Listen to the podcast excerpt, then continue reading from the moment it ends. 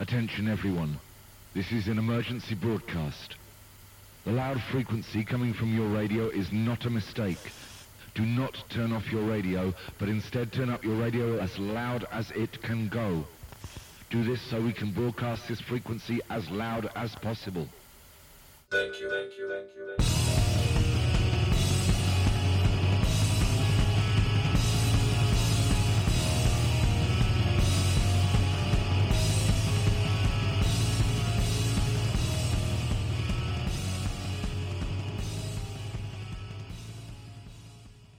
And welcome to another episode of Game Stuff. I'm your gaming gal Kalai, and with me today is Roberto. What's up, Roberto? Pretty good. I just spent seven dollars on homemade ice cream, and I have hashtag no regrets. I'm also joined by Joy. I'm also joined by Joe. Apparently, my name is Joy today, and I bring the noise. No, the reason why you're named Joy now is because it's hashtag. It's gonna be hashtag Joy Joy. And that other voice is our Canadian in resident, Corey. What's up, Corey? Not much. Just uh, getting ready to be sent off into the far north and go do some work. But I've been just prepping up, getting my PS3 ready with a bunch of games, so I can, you know, have shit done. Get some plus ones. You guys will be seeing me pop a lot more plus ones. Get up in the leaderboards here. So we're actually recording on a Friday night because Corey has to go back to work for four weeks, and he's going to be off the show for then. And we wanted to get one last episode with him in. So So you only guys only get to miss me for three weeks, possibly two, depending on how much recording equipment I pack in my backpack. So you're really gonna try this? Or or you guys or we could do it. Or we could do it at the airport. We could try to beat the Trophy Horse 300 episode. I'll make sure I'm in like a McDonald's, or I'll try to find the busiest spot in the airport, maybe outside by where the planes and the jets are going. And then I'll just like sit there and record, and it'll be like, "Don't worry, guys, it's just the jets going off, a plane's taking off here. Don't worry about it." Or I can just go and like I'll I'll just go where there's like a bunch of people having Starbucks coffee, and I'll be like, "Yeah." And then like halfway through, I'll just start having a conversation with the person beside me and be like, "Yeah, how's your coffee? Yeah? Oh no, just recording a podcast. Don't worry about it. It's okay." I- I mean, I thought it was Brandon's PS4, but I mean, who knows? Well, for those of you that are new to this podcast, we are a conversational podcast for gamers by gamers about gaming. This week's topic of the show is I want to talk about uh, video game market saturation and if it's going to affect the sales of the next generation console. But before we get into that, um, let's uh, go to our uh, backlog beatdown. JT is rocking it with 78. Joe, you're in second place at 41. Daryl's at 28. Roberto, Forty-one. That Yeah, Roberto's at tw- oh, I guess I guess we hasn't been updated for like the last three days of me, Joe, and Joe just killing it. Um, we have uh Roberto at 23, but really that's more like 8 or something cuz he has he's got to post his stuff. James McCall at 21, Tricky Mick at 16, Gareth Davis at 14, I'm at 14, Levi's at 12, Homer Gets Stuffed is at 11, Glenn Ori is at 7, Andrew Middlemoss is at 7. Wait, CJ Anderson is at 3. Dude, he was all the way up to like 20 at one point. Yeah, he's been buying so many games. He's actually trying to get the worst off, and he's a little jealous because he does realize Roberto's coming in to try to con- be a contender. Yeah. yeah, I don't think you can beat Roberto at being the worst. Corey's definitely gonna get to zero. Oh. Like he's made strides, man. Oh, that was my goal. I I, I Yeah. started off at like one of the worst negatives, and my goal. Because where am I sitting now, Kalai? Because I think I'm right after CJ there. I haven't gotten to that. Oh, okay. Right, yeah, and then We're, we're not at we're not at the bottom yet, right? Okay. and yeah, what, what are you saying about worse? I mean, I got I got plenty of ammunition, you know, um, to go here. You know, with some games that I hopefully want to platinum over the weekend. I yeah, but that's all right. You keep buying games. You have yet to buy the Humble Bundle, which you're gonna buy anyways. First, for you know, even though you can't play any of the games. You have no Well- willpower. Like, well, okay, you know what? When this is over, I'm grabbing my wallet and I'm ripping the band-aid off. Uh, for context, ladies and gentlemen, um, there's a very special bundle on Aorus laptops, and it's a one thousand one hundred dollar machine. And Kalai thinks this is a great deal because it comes with a bag and also a free optical mouse. I don't know if that do deal it. will exist. It's like you know what it is. It's yeah, like I said, I gotta rip the the band-aid off. That's what I need to do. But uh All Yeah, right. we'll Glenn get to that. Orry's Glenn Orry's at seven. Andrew Middlemoss is at three. CJ is at three. T Bird is at three. Jim is at two. Derek is at one. Joshua Krapp's at one. Simon is at one. Veronica's at minus one. Zachary Ledford's at minus one. Daniel Jones is at minus three. And Corey's at minus thirteen. and I'm climbing up. So- I already got like I think I posted between today and yesterday, and I don't know if they've been fully updated or not, but like three pluses. So I mean, I'm I'm climbing from negative 37. I'm I'm definitely making my way. I've already like loaded a lot of games on my PS3, and I'm gonna take that to camp instead of uh my PS4. So we'll make it happen. All right. So let's get into what we've been playing. Uh, Roberto, what have you been playing? All right, so um, I've been playing a lot of games, and I'm going to keep it as brief and as short as possible. I'll let you in on one game I'm playing right now that is slated for release next uh, next week on the Nintendo Switch. The game is called Nightcall. Anyone? It sounds like a superhero. Um, You hear that No. silence? Nobody's heard of it. not not quite. You're on the, in a similar ballpark in Justice, I suppose.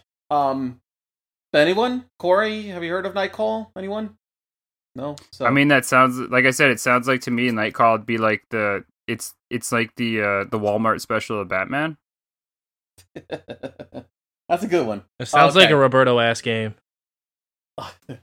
So, uh, how many of you guys watch the Steam summer sale, summer festivals, and all that stuff? Um, and how and how, does the name Raw Fury ring a bell?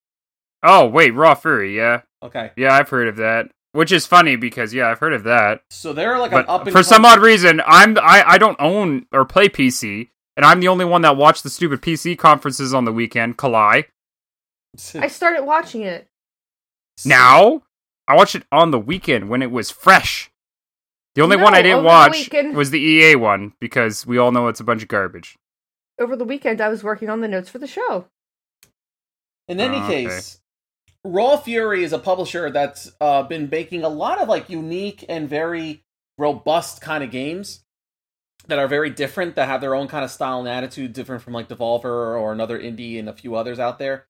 And uh, Nightcall is one of them. So, Nightcall is a is a visual novel slash detective story that has a criminal noir setting set within Paris. There is a killer known as the Judge. You are a cab driver who happened to be the victim.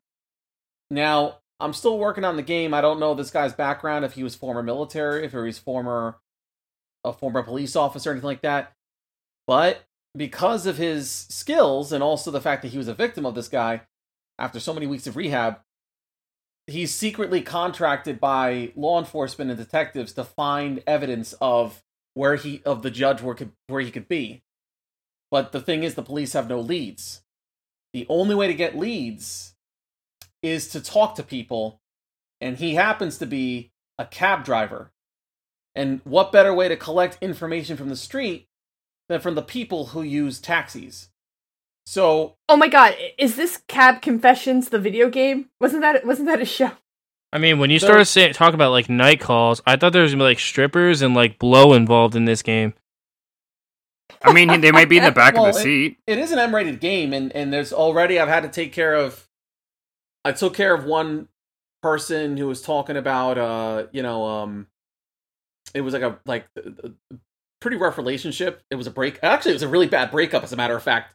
Um, the girl, like, I dropped her off at the like. I try to get like because you pick up passengers, some that may have information that live there, what's going on, and if they've have they observed anything, and some are just regular people who have nothing going on because you have to balance gas, your apartment, food, um, and get clues. So one call I had a pick, passenger picked up. She, this the guy was drunk and fell asleep on her lap or whatever, but she was like, you know what? It's just like it's like she she he deserves someone better. Blah blah blah. So it was actually kind of like a bit. I tried to be the nice guy here. She gave me a hundred dollar bill or a hundred dollar euro, and says, "Can you please just take him to this address? I'll give you a hundred dollar euro if you take him to this address, and you know." and I accepted it. And like I had to, uh, you know, the text said like I brought the guy to his residence, took him home, explained what happened. The guy was heartbroken, and then went back in the taxi.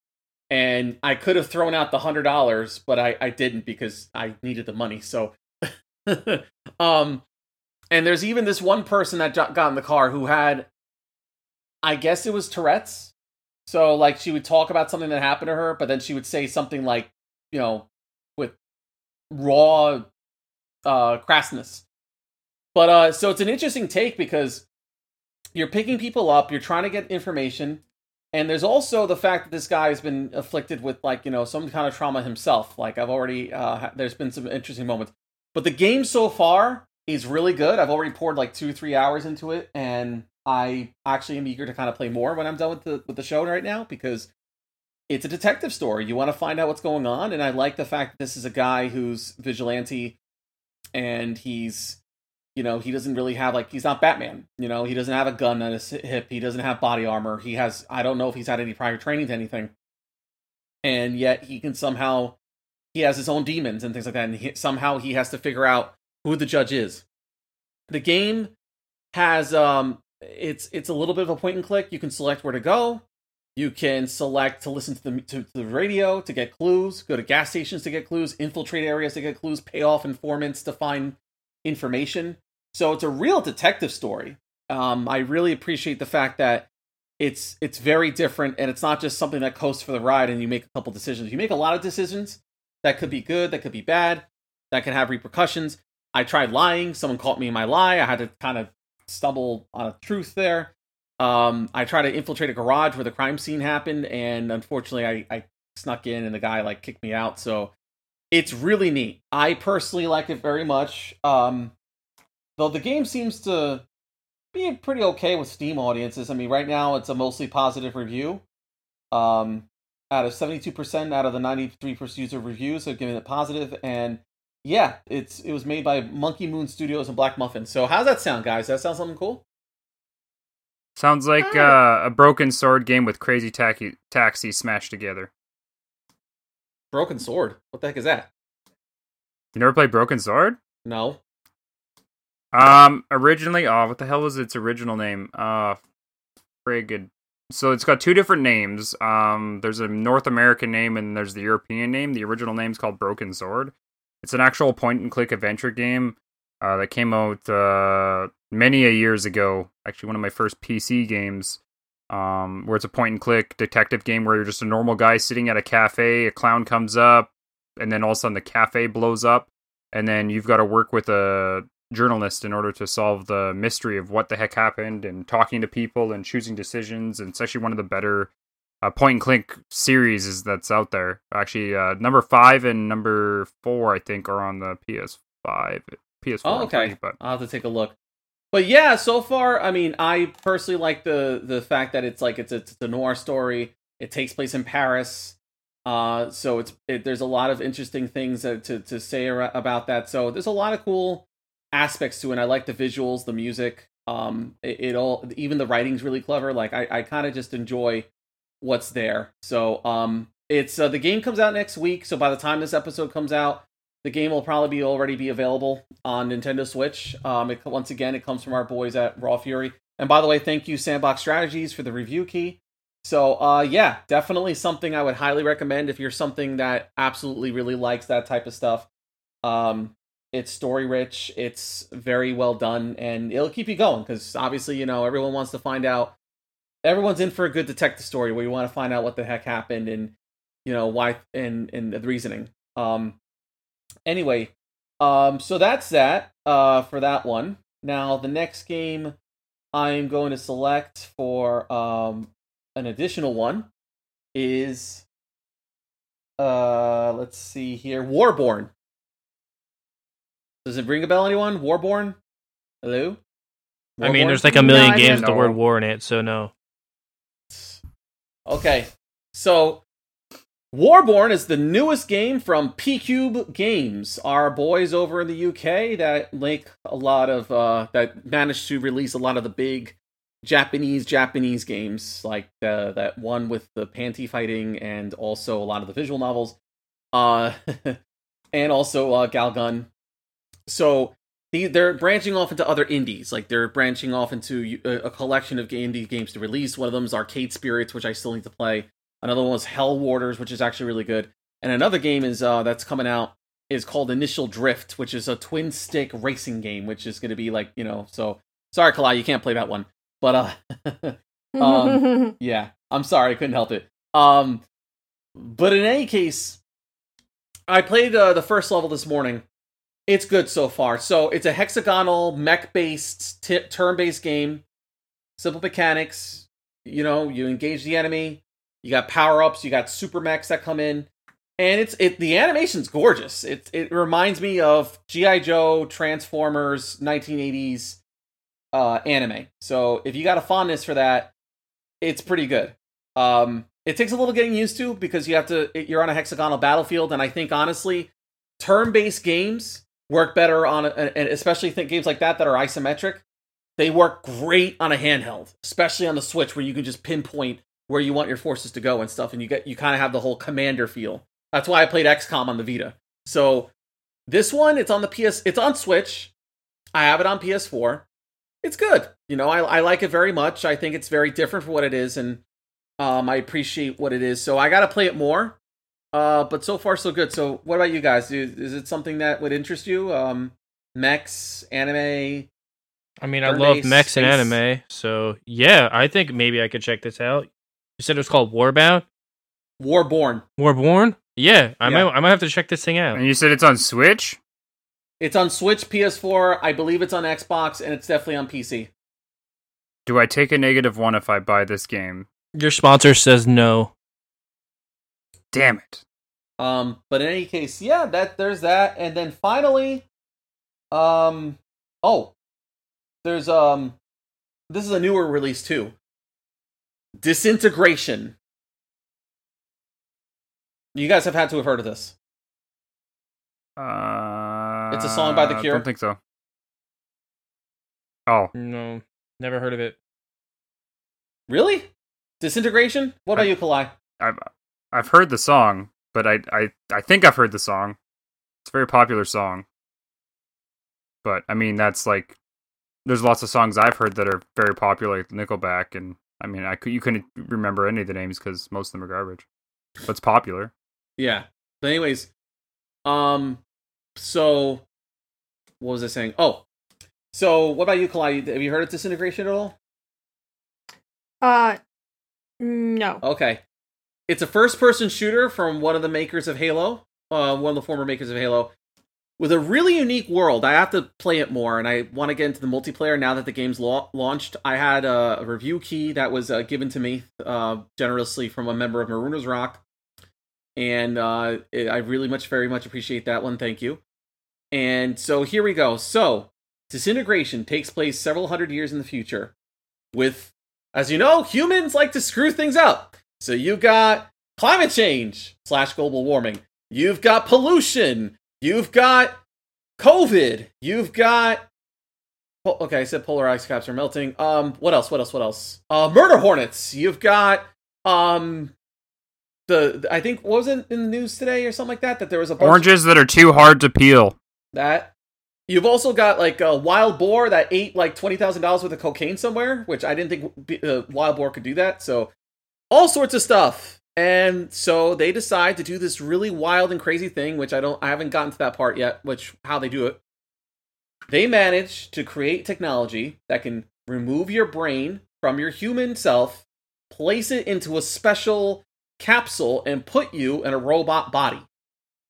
Now, as you know, as a robot, you don't have to worry about disease. You don't have to worry about any kind of illness, broken bones. Well, if you break anything, you just replace it. You can make backups of your mind.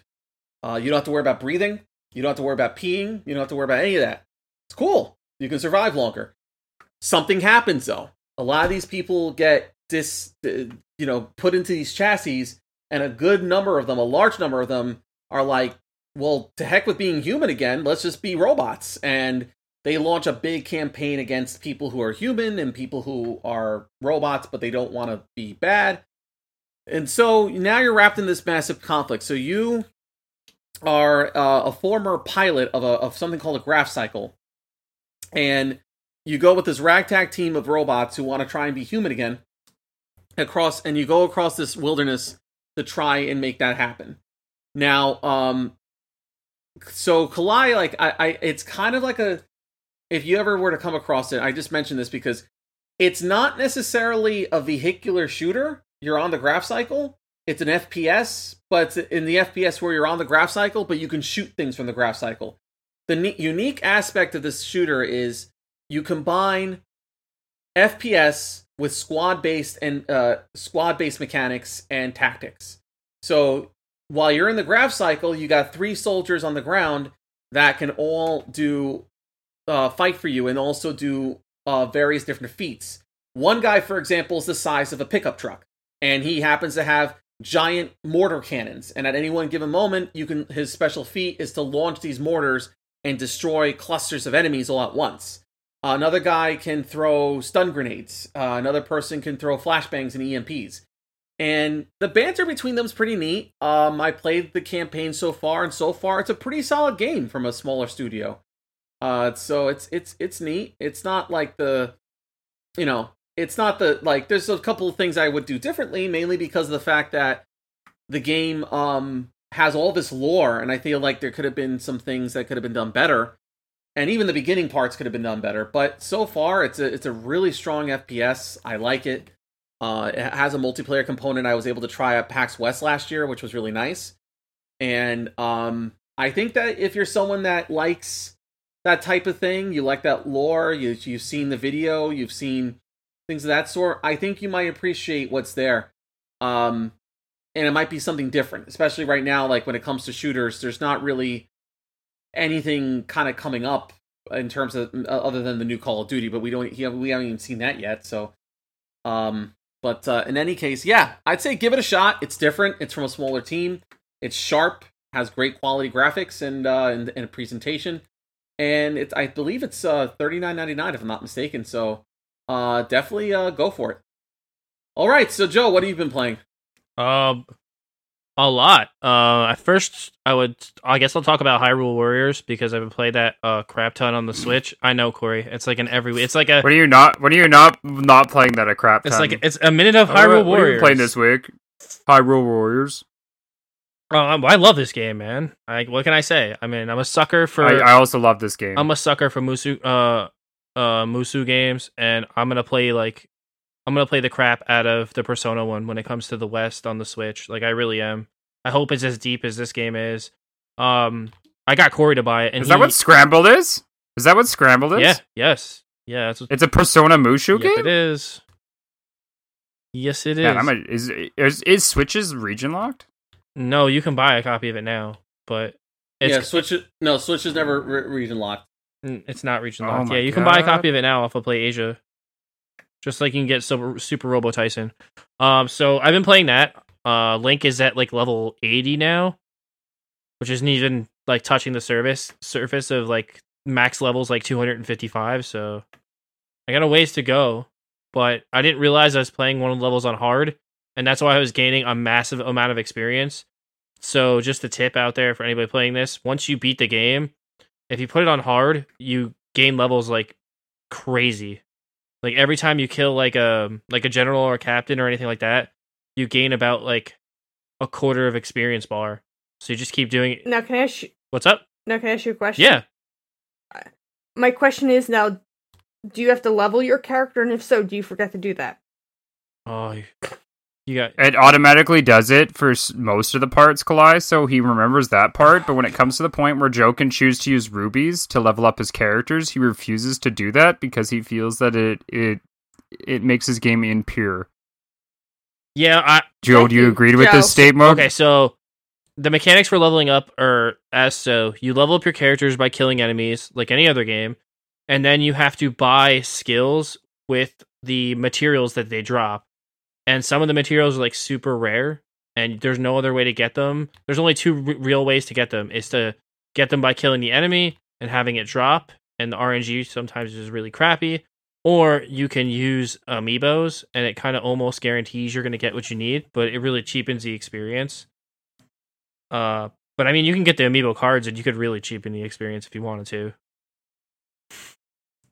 Corey, what's gotta your what's your thoughts on the game? Because I know you've been playing it.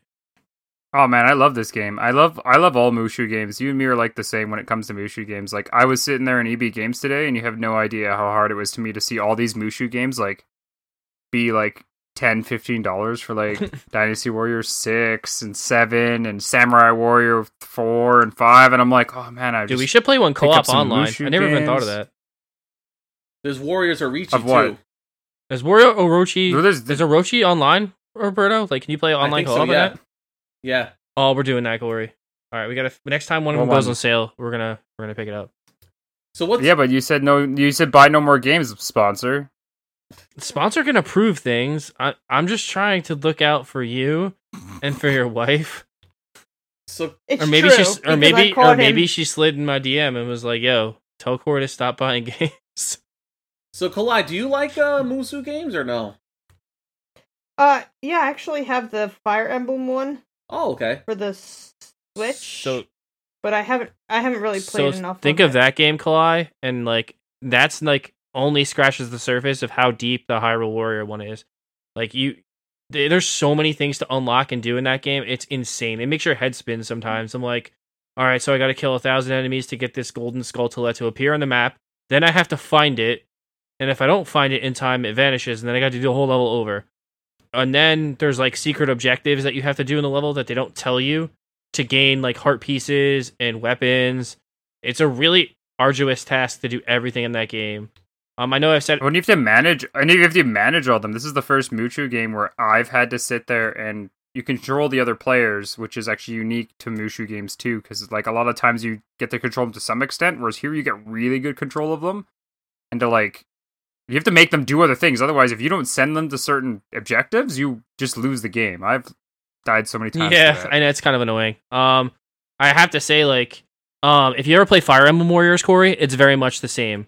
Where you can send your, it's they're actually even smarter in Fire Emblem Warriors because it came after this game. So they took what they did with this game and they expanded on it with Fire Emblem Warriors. So it's definitely a more immersive experience.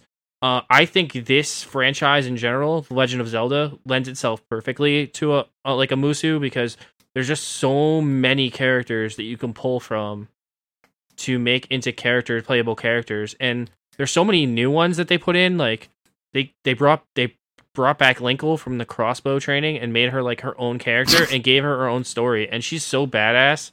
Like I love playing. Oh, dude. Linkle's sweet. Yeah. Oh man. I oh, played her nice. once, and I'm like, oh, dude, why can't I just play fuck Li- fuck Link?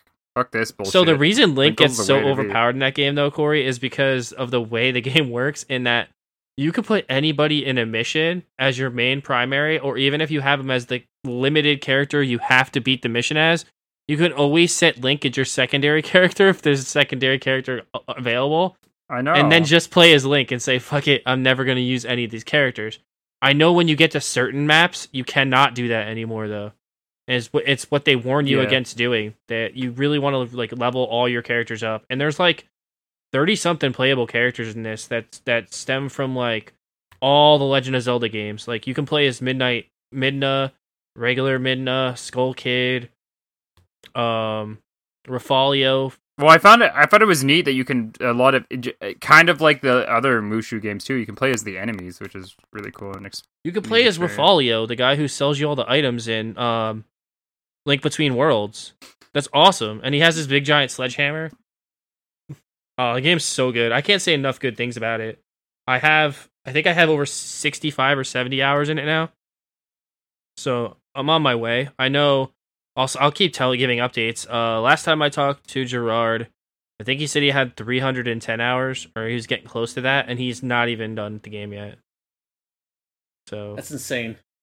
yeah, you got to give it up to it those Muso me. games that they have just What happened? insane. You have to give it up to those Muso games. They just have an insane amount of playability. Like at Fate Extella, the Yeah, um Berserk, Berserk. Um, also the um the Attack on Titan games are I consider them Musu, um, or Muso. So like there's just there's a ton of playability. yeah. I think I think the Koei Tecmo makes them, don't they? Don't they make Attack on Titan? The uh, Yeah. Omega. Well, it's not. Oh, Koei it's, it's Tecmo. it's it's Bandai. It's Bandai that ma- Namco that makes it, but Bandai Namco works with Koei Tecmo. uh yeah. Koei Tecmo and They've, they've done a, um, they've done a lot of games, and then um, what's the other one? Uh, the one that makes all the Naruto games, the Cyber A one or whatever. right. There's And a Wu Omega. Omega Same value. Force. yeah, Wu Omega Force. Yeah, Yeah, but which then makes like I like the Empire ones. That's my favorite. see, I I know Joe hates those. I don't hate the Empire games, Corey. I'm just not. I'm not all about the management. I'm about the kicking ass.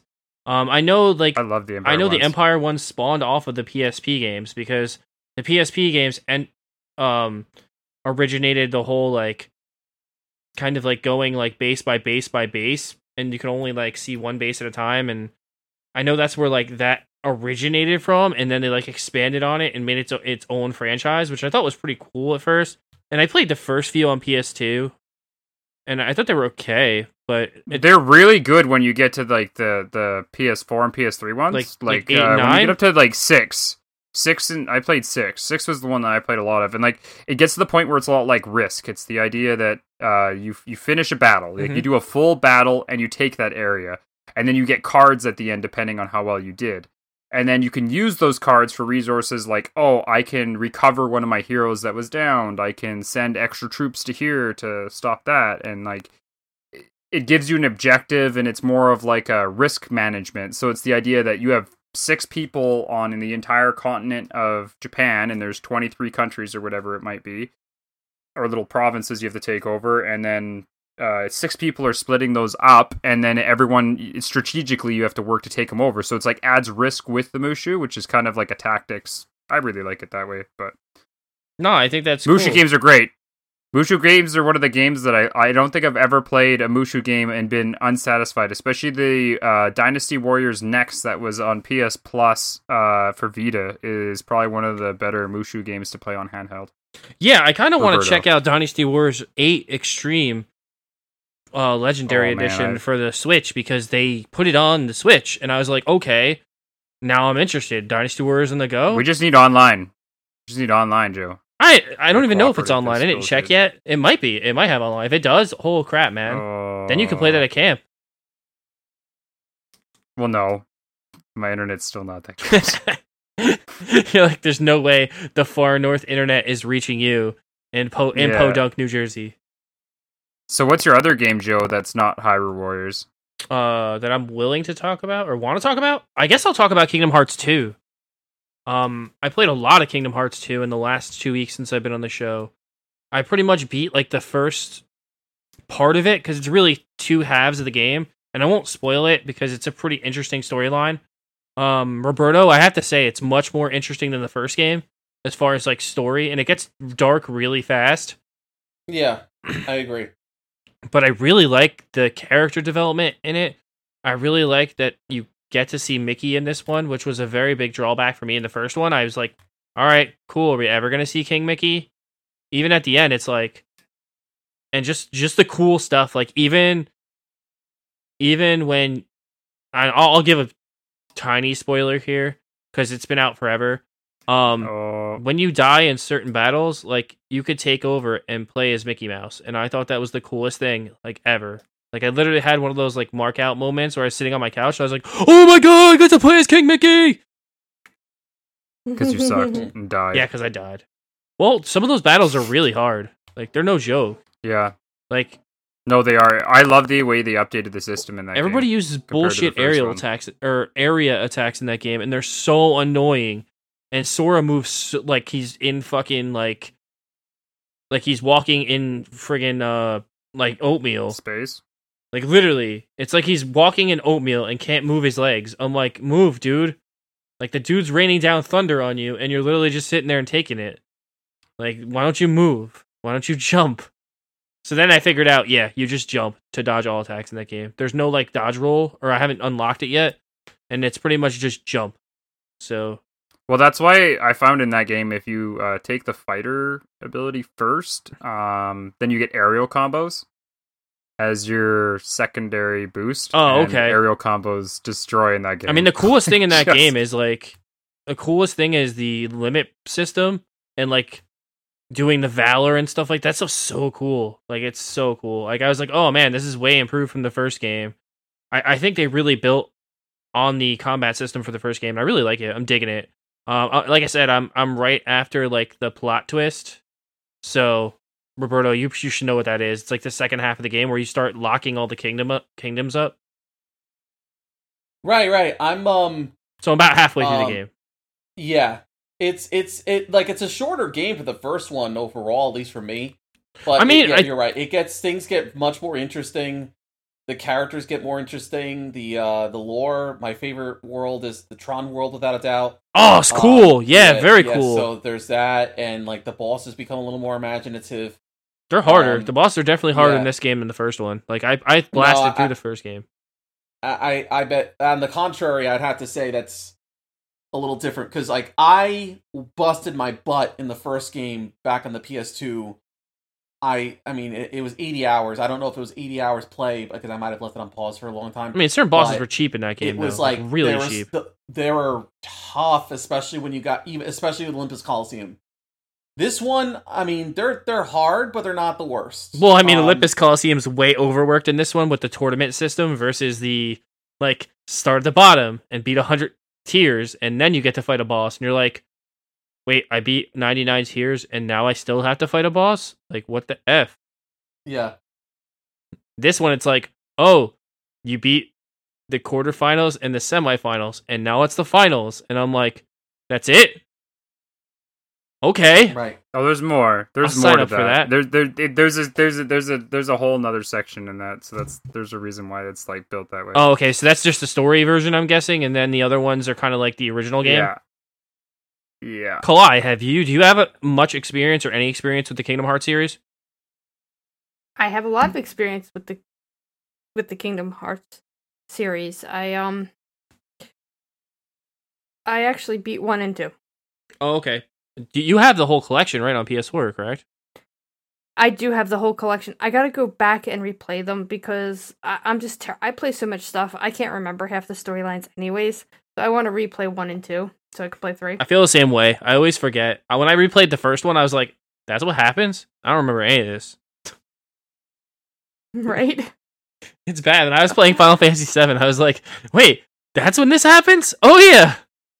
And Corey's like, and Corey's like, "You're such a dumbass." Of course, that's what happens here. Yep. Thanks. what about you, Corey? What, what have you been playing? I mean, me and Joe have been playing a lot. Let's just say Housemarque is like me and Joe's new bread and butter right now. Like we've been literally going through the list of Housemarque games, like going through Dead Nation, going through Resogun. We're just playing the the crap out of those amazing games. Like they're just so good. Like I, I forgot how good they were until I actually had to play, and the difference was is that Joe had never played in the Housemarque games before. So I- PS now has all I of mean, them. it's so not- I brought Joe in on It's not this. that I've never played them anymore at all. It's that I've never actually sat down and like played them through.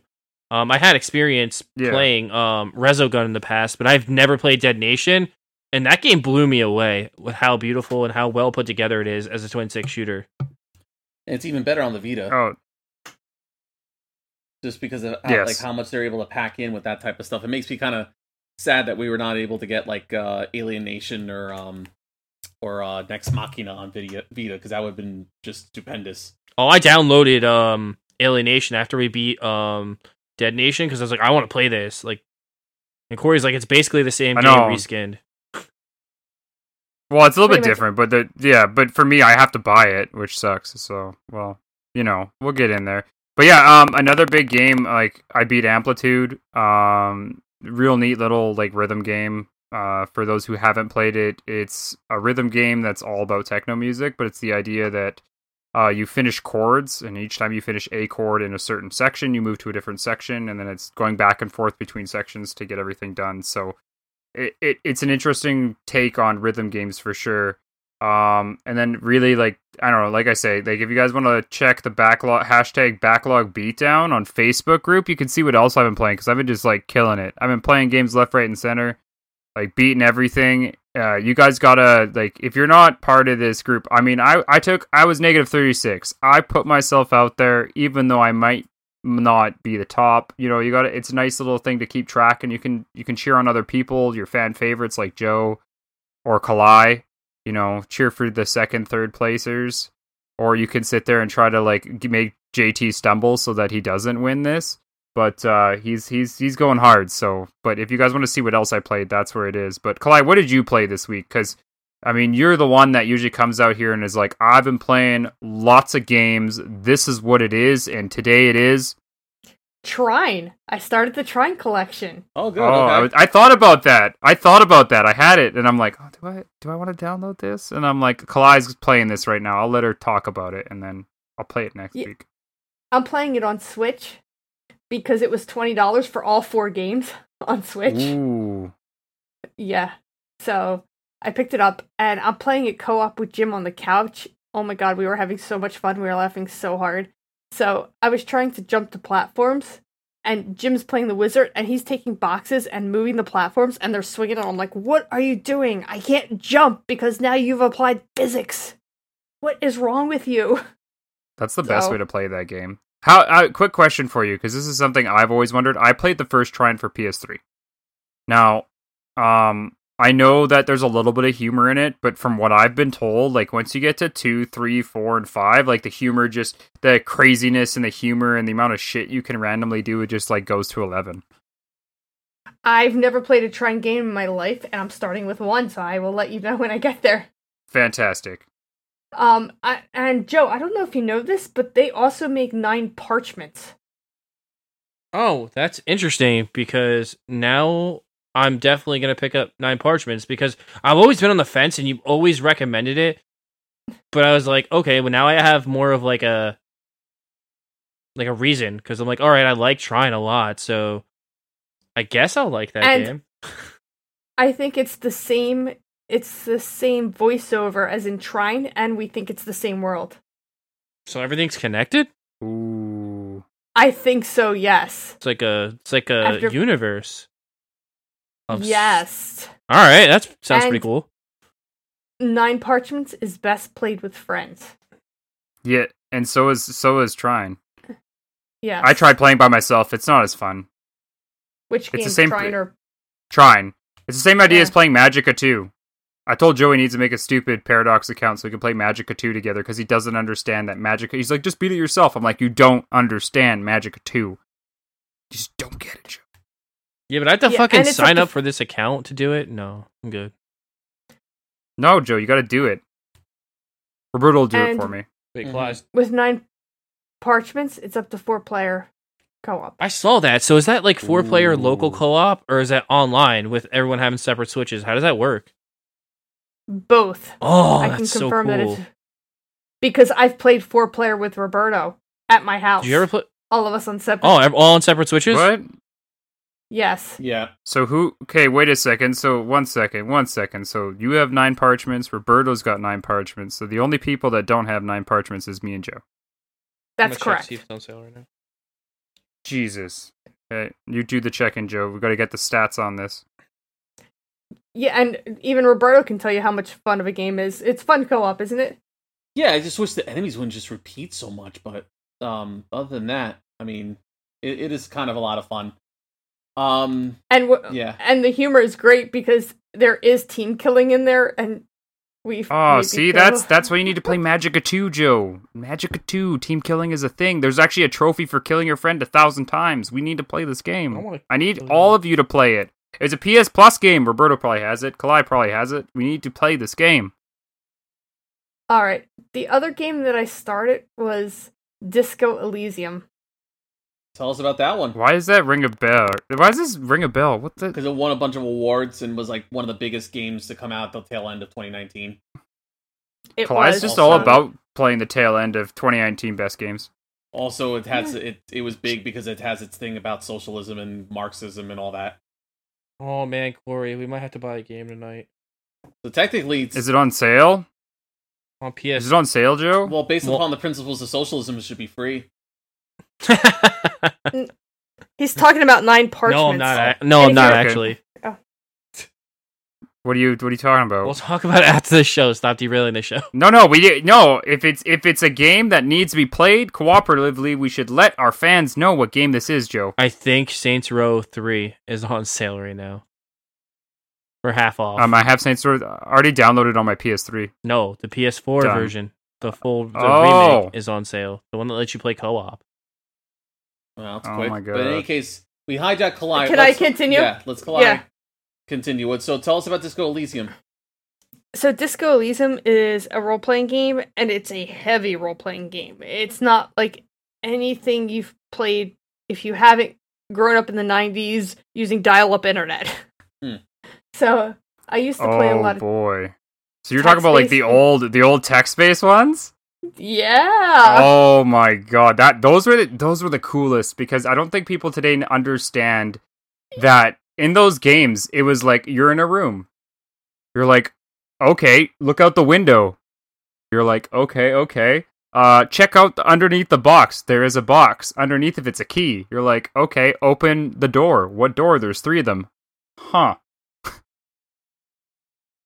Yeah, that's what Disco Elysium is, except that depending on what you develop your character as, I went emotional. So I have a random I can randomly talk to items in the game like clothing, dead people, and you have to make rolls. You have to make like charisma checks and Oh my crap. god. And so like literally you'll be in the middle of a, a, a conversation and you'll see it, the ability of like you can say this but it's hard and then you have to roll 2d6 to see if And it actually make lets you the- make the roll them? conversation. Does it, do, you, do you see the dice yeah, roll? it well yeah, it, oh you my god. dice roll. Okay, is this on No, no, the real question is is this on something else that's not a PC? No, I think it's exclusively for the Damn PC it. right now. What Disco Disco Elysium?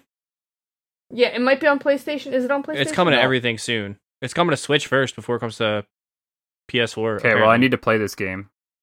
Check me up for a negative 1. Yeah, it's yeah, it's actually pretty fun. Um, I've been uh, yeah, so you're a detective and you wake up, but you don't know who you are. And even like the wake up sequence was really interesting because it was like, I'm in the void. And you know, you do you want to come out of the void? No, I don't want to come out of the void. I want to stay in the void where it's quiet. Because when you open your eyes, the light kills you because you have such a horrible hangover. So- Jesus, this game sounds so so cool. No wonder why people voted for it. Yeah.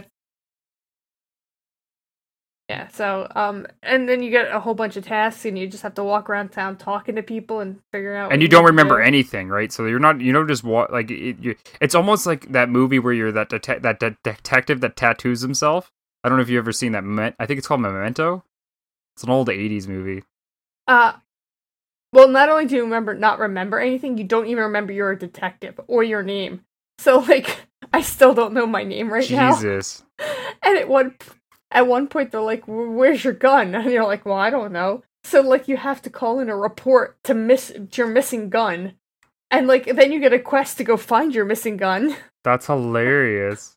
So, yeah, it's actually really good. I'm having a lot of fun with it. I actually was playing it on my laptop on my um couch downstairs. It was like a good book. I snuggled up under my covers. I got my little mouse and keyboard and just uh went at it. I mean, So- that's you know what, Kalai talking about that game. It, it I'm really excited for it to come to consoles, just like a lot of other PC games. But I mean that that brings us almost into our topic, talking about this oversaturation of games that are coming to the market, especially with Steam. All these Steam games now that are just coming. Like I watched those conference on the weekend. It's like 45, 50 games coming like day one to PS5, Xbox from Steam to the those consoles, and it's like I, I don't know how I'm gonna have this time. It's just too much. Right. So, here's my question to you guys. There is a lot of games out right now. There are so many good games out right now that um you just don't have time to play them.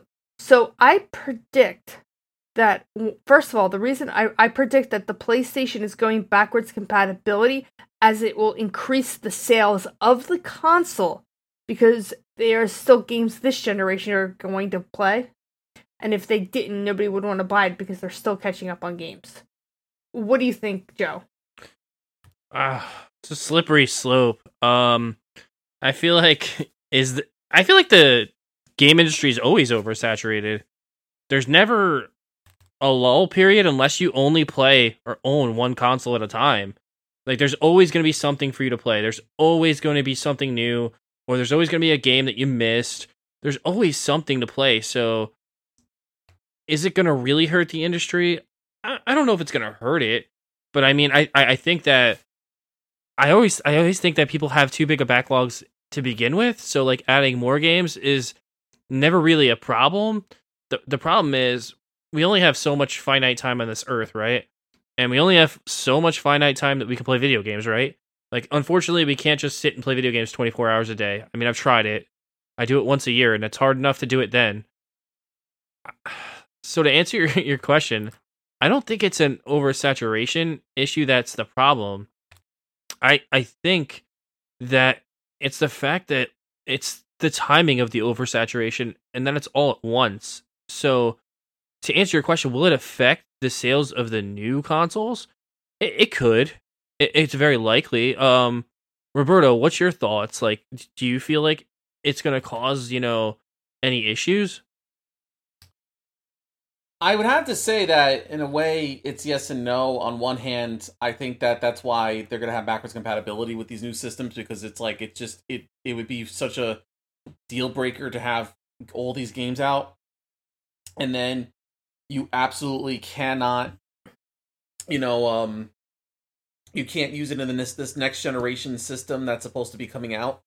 So I think that's why so all this is backwards compatible. I wouldn't be surprised if some of the bigger launches are going to get eventually a free upgrade or something along those lines. Um, on the other hand, it, it is surprising how there are entire games that are going to have longevity to them that are just coming out. Like Star Wars Squadrons, for example, That game looks beautiful. it, it looks amazing. The thing is, It's, not gonna next be- gen. and it's like I don't know if there's gonna be DLC plans, if there's gonna be maps or all that. It sounds like everything's gonna be, um, it sounds like everything's gonna be available all at once and in, in, in once the game comes out. But my point is, is it just feels so strange that you're gonna have these new systems out, and then you're gonna release this game that's gonna have a single player and a multiplayer component, and the Uh, multiplayer is supposed to be expansive, and then but like people are gonna be jumping ship to I guess the, the upper systems unless. Like I said, there's going to be like a free upgrade that you get. Well, but it, we've already they've already okay. So the the the so far what we've been told is Xbox has got smart delivery, which we know is a way that if you purchase a game in any way, shape, or form, disc or digital, on your Xbox One now that has smart del- delivery enabled, it will automatically be playable on your your Xbox One X when it's available. The PlayStation has quoted that any game that launches from July forward of this year, so literally within three weeks of now, any game that comes out has to be able to come out uh, for PS4 now, has to be able to be playable on the PS5 and be able to move to it, which is telling us that those games are going to move to that library. And I mean, it's the same idea as like Kalai plays Call of Duty with us right now, or when we played Call of Duty the one time. But she plays on a super overpowered PC that literally makes every the grass look like it's like waving in the wind and whatever else and she can see left and right and has this huge 54 degree viewing angle and can see guys and like see the freckles on their face. Whereas i'm playing on a ps4 that by the time it loads in the map i mean hopefully the tires load and i can actually see the shapes of the buildings sometime but we can play in the same game. And that's where i think that really they're going to allow it to have it where we are going to get these games with expansive worlds. It's just I do know that yes, it's going to limit them to an extent because they can't have something that's too expansive because it can't overpower the PS4. But I don't think they're going to you know, it's EA for one. So I mean, oh no, watch NHL out, you know, overclock my PS5. No, but Yeah. that's gonna be different because that's just gonna be the same as like having two different versions for one console. But I, I do see a problem with Squadrons as it's gonna be a high profile game that's not gonna run the greatest on PS5, or it's just gonna not look that great because it's designed for the last generation of consoles. And I could see, and I understand like again, this is probably this is probably the issue that uh CD Projekt Red ran into with um Cyberpunk and why it got delayed again. I think they're having problems getting it to run on everything all at once. Like they they guaranteed that it would be able to be playable on the last gen systems because so many people already purchased it on those systems. So so they have a lot of people that are already pre-ordered and ready to go for a PS4 version or an Xbox One version. So I understand where they're like they feel like they they need to do right by their customers and not cut all those people out and just be like, hey, we really just can't do this, so we're just gonna put it on PS5 and just put it on Series X. Which at this point, I think that's what they should honestly do. Because if they're having this many problems running the game, how is that going to affect the game on the next generation console? They do a Skyrim. Fly, what's your thoughts on that? Because I know that you're going to play this on PC, but do you think that this could hurt the last gen versions of the of this of this highly anticipated game? Uh, I'm sorry. Which game again? Cyberpunk. Cyberpunk. I got lost in the car. Cyberpunk. I I don't think it's gonna hurt it. I just don't think it's gonna look as nice or as beautiful. Because, see, the one thing about playing the. I was lucky enough to play Control on my computer. My computer is high enough to have what's called ray tracing, which is what the PS5 is going to have. It makes everything so beautiful. I mean, it plays so beautifully on my system, it's not even funny. So what the PlayStation is getting is going to be beautiful. Here's the problem. If you if you're planning to get a PS5, you're doing a disservice by not playing it on the PS5. Because I think that it's going to run better. It might even have the same problem Control had. Control had trouble running on that PS4. You had to have at least a PS4 Pro. They had to go back and patch the game. Joe plays on a regular PS4. It's patched now though. Like it was a broken mess before. Yeah, well, and, and that's where I was talking about with my opinion on the Skyrim incident, right? It, it, it's like it. The reason why the PS3 did so bad with Skyrim is because it couldn't handle all the information going in, which we, we knew that from a, a factor when it came in. But it's the same But idea. that's Sony's fault. No, no, because- no. But just listen. but that's I know. Just let me fault, finish. it wasn't I know, but- But, designed. what I'm saying is, PS4 Skyrim runs fine. The Xbox One Skyrim runs fine. But if they tried to run Skyrim, like a guy did a thing on the weekend, running Skyrim with 35 different mods to the point of making the game look next gen, like just beautified Skyrim. If a if a if a PS4 or a Xbox One X tried to do that, it would die. It would just literally go and just just kill itself. And I think that's why with these next gen of games, especially Cyberpunk, we're going to see games like that where guess what? If you're buying it and you're only running it on a PS4 or an Xbox One X, it's like back in the day when you had to buy a computer and turn it to low. You're going to have to turn off shadows, you're going to have to turn it to low, you're going to have to lower it down and not get the reflection in the glasses. Like it's just something you're going to expect. The game's going to probably play the same, but looks is what's going to it's where it's going to hurt. So, but here's my question. So, you- what you're saying, or let me understand this correctly, you think because of that upscaling to the new system, the saturation games are not going to affect No, because I The think that's generation I, well, because for- this is the thing. I think what we're seeing right now is like if you look at YouTubers, especially, right? YouTubers are a big portion of uh, influencers influencers when it comes to buying games. Like Joe talks all the time about uh, beat 'em up. Um, I started watching him as well, where he's a guy that's literally sold thousands, hundreds of switches, like or tens of thousands of switches to people just by talking about the games. And when we see people on YouTube, what are they playing on? Not a console 90% of the time. They're playing on on PC. They're playing games like Surgeon Simulator. They're playing games like I Am Bread. They're playing Goat Sim. They're playing Minecraft. They're playing These are games that came out on PC first and then were later adapted to console. We're finally seeing the first generation come out day 1 where those games are releasing simultaneously on console and PC, which I think is actually going to improve the market for consoles because we're going to have people like Roberto that play indie games galore where that PC thought is such a pull because it's like man there's there's a lot of games on this PC that you know I could get there's a lot of good games on there that that are indie games but you know there's a real cool early access stuff and things like that now we can do that on our consoles I think it's going to make it so people don't have to make that choice of going, okay, I got to build a two thousand dollar next gen gaming PC, and then I have to buy a six hundred dollar console PlayStation Five just so I can play every game available. Now you can buy a PS5 and play ninety percent of them, You're getting No, no, no, no, you're I'm not. No, no, no. Because the thing, what I'm saying is, if hundred percent of games are released on the market, right? There's a hundred. There's a big giant pie. Right now, fifty percent of that pie is going to PC, and consoles don't get that. We don't get fifty. Per- we have to look at a half-eaten pie. That's what we get. Whereas with this next generation, we're finally getting to eat eighty percent of that pie and see it.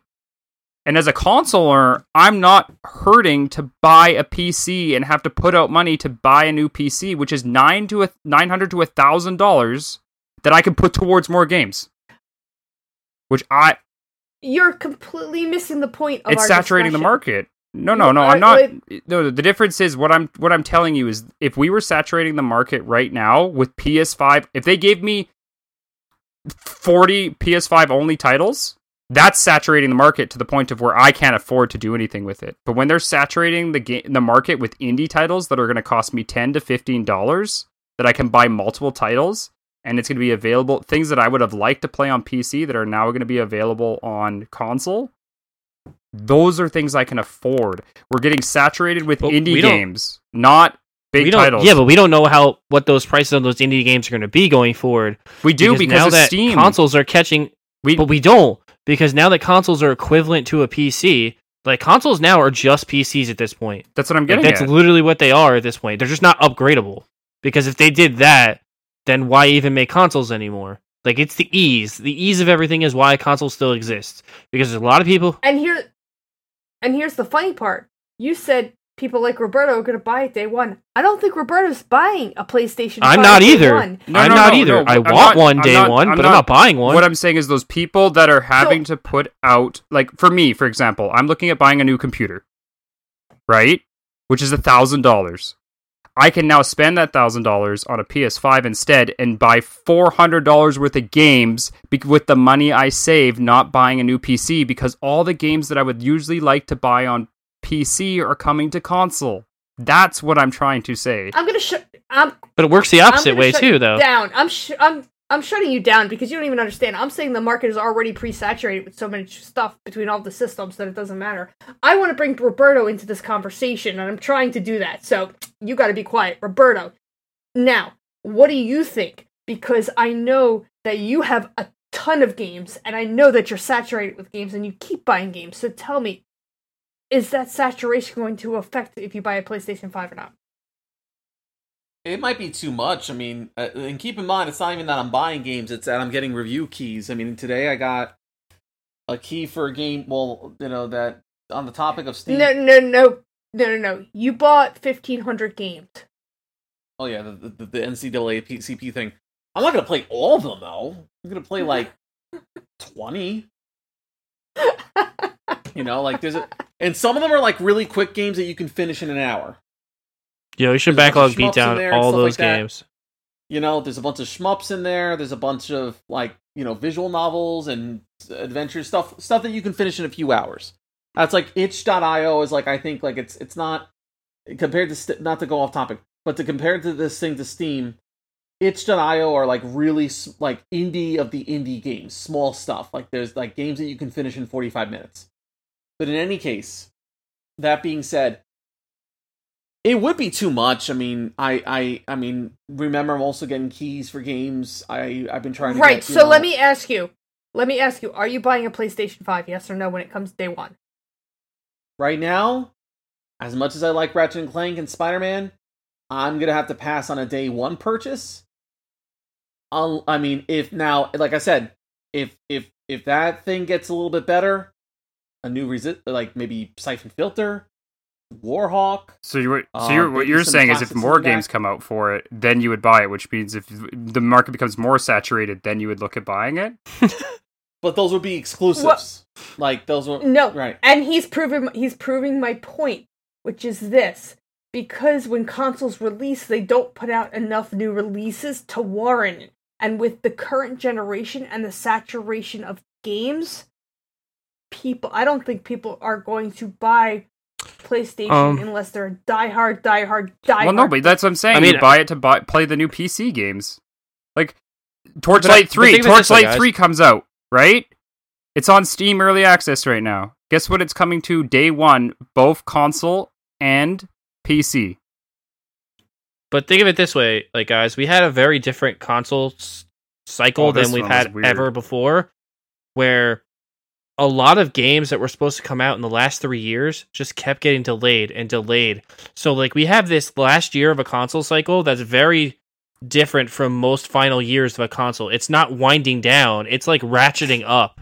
Like Oh, there's exactly. more and more and more and more, and then they're announcing all these remakes of stuff that they should have put out years ago. Like or like, who would have thought that? Um, uh, what the hell is that company that bought all the THQ franchises? Oh, franchises? THQ they Nordic. would just be THQ Nordic. yeah, yeah, that Nordic would just be pumping out all these friggin' remakes at the end of the console generation. Like I thought they would wait to put those out on the next gen. No, they're like, oh man, we bought all those IPs and we've been cranking stuff out. Like I didn't think we get Kingdoms Kingdoms of Amalur like this year. That's in August. I didn't think we get like we're getting a Tony Hawk game. They could have just as easily saved Tony Hawk remastered for PS5 at launch, and instead it's coming out on PS4. And I'm starting to wonder how many of these games have been in development for years or a long time and they just kept a lot of this secret because of the way the industry is perceived now which is very negatively for announcing things too early and then not delivering on them So, so here's the other Like, question: How many of those games do you think are going to be available to be right away on your PS5? That's not the point though No, no, no. I, I You know, I like, get that. I get that I doesn't Get, make me want to buy a ps5 just because i can No. play a ps4 game on it no, I know, but what I'm saying is that there's. I, I got to see. Yes, you have to see the the push to, to to buy the new consoles, and I get. Yeah, there's a lot of. I I think the idea of remasters. i don't think there needs to be a push to buy a new console it's a new console like the people that want to buy the new console day one are going to buy it regardless because they want the new shit they want the new hotness on the market they want it they want it day one because they want to say they had it day one a lot of the people who host podcasts like ourselves like do we feel like Kalai, I'll ask you guys all this because I know um in another group someone asked this question so I'll pose this question to you guys. Do you feel that as hosts of a gaming podcast do you feel like we're in like we need to buy this console to stay abreast with information to give to our listeners? Like do we have to buy a PS5 because that's what's going to be like the hot topic and we're going to be behind if we keep talking about older games I don't necessarily think we have to because I think as our show is very different from most shows.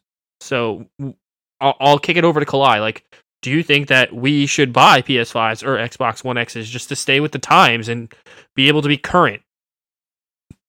Well, before I answer that question, I am going to give my thoughts on this oversaturation because I'm kind of the only person that has. Or it. sure, I mean, you can answer I- my question and then go back to that. I don't. I don't. Either way.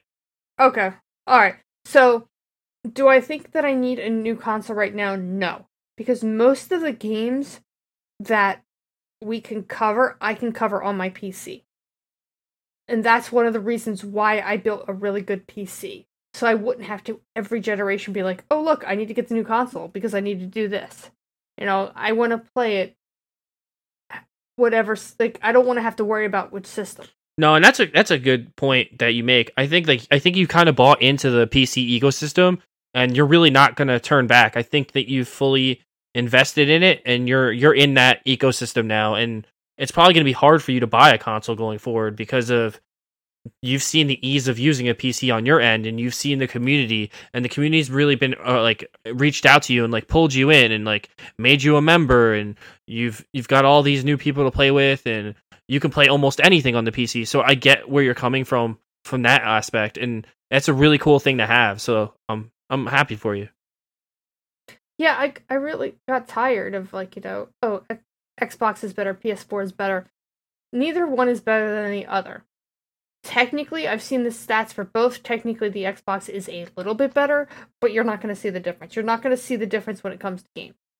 It's going to come down to either the exclusivities, and I like both exclusivities. I mean, I tend to lean towards more Xbox because I'm a Gears fan. I'm a Halo fan because a lot of the the games here's the problem with the PlayStation 5's lineup right now.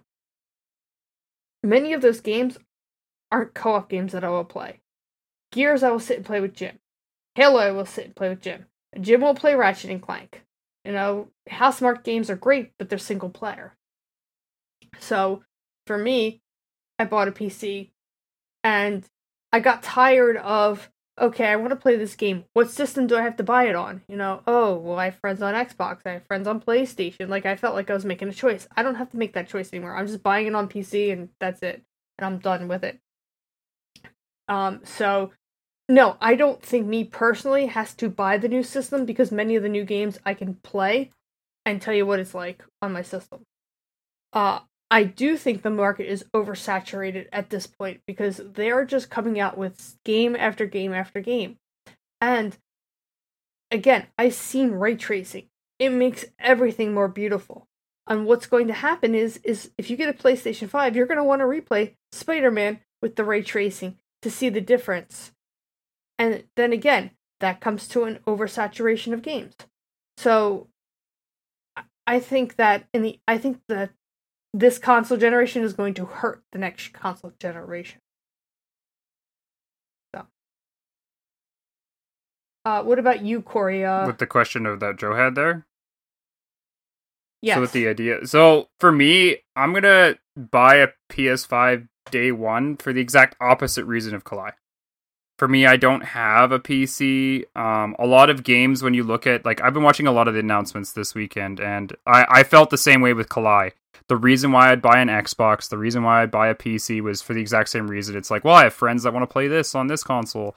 Well, I better buy a 360 so I can play Gears and Halo and whatever. And oh, I gotta go play this, so then I better buy a PC so I can play Civilization with my buddies doing this. And I mean, I've been doing that for however many years, owning every console. This is the first console generation where I haven't bought everything. Like, I've owned, I like my I, I I literally since the first generation, I, I owned a GameCube. I've owned uh, original Xbox. I've owned all the Nintendo products. I've owned I owned the Wii, the Wii U, and a Switch. I've owned a PS1, PS2, PS3, PS4, the Vita, the PSP. You know everything. Like I've owned it all except for an Xbox One. It's the only one I don't own. And You had a PSP Go. what? I didn't buy the PS Go. Said you had a PSP Go. I didn't have a PSP Go because it's the exact same thing as a PSP.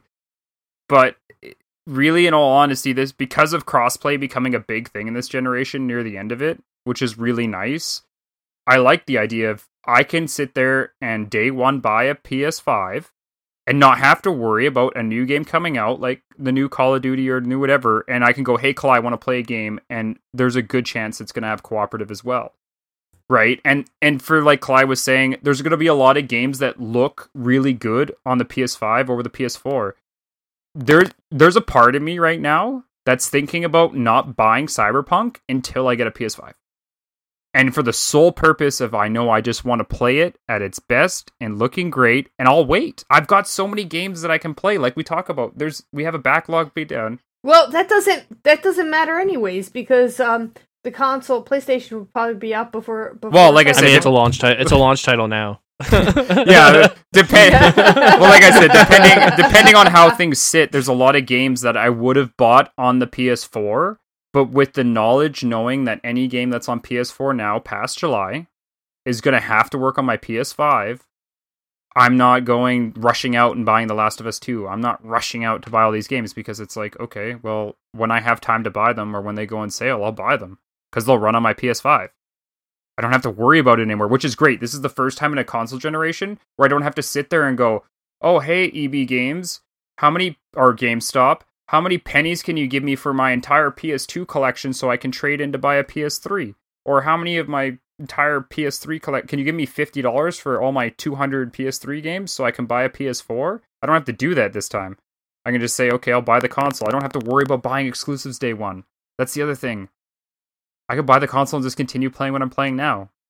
I don't have to technically buy any PS5 games, which I mean would be weird, but I can do that. And I mean, I got to be the Sony pony for the group here and buy, you know, the PS5 day 1 and you know, buy all those PlayStation exclusives and give that opinion.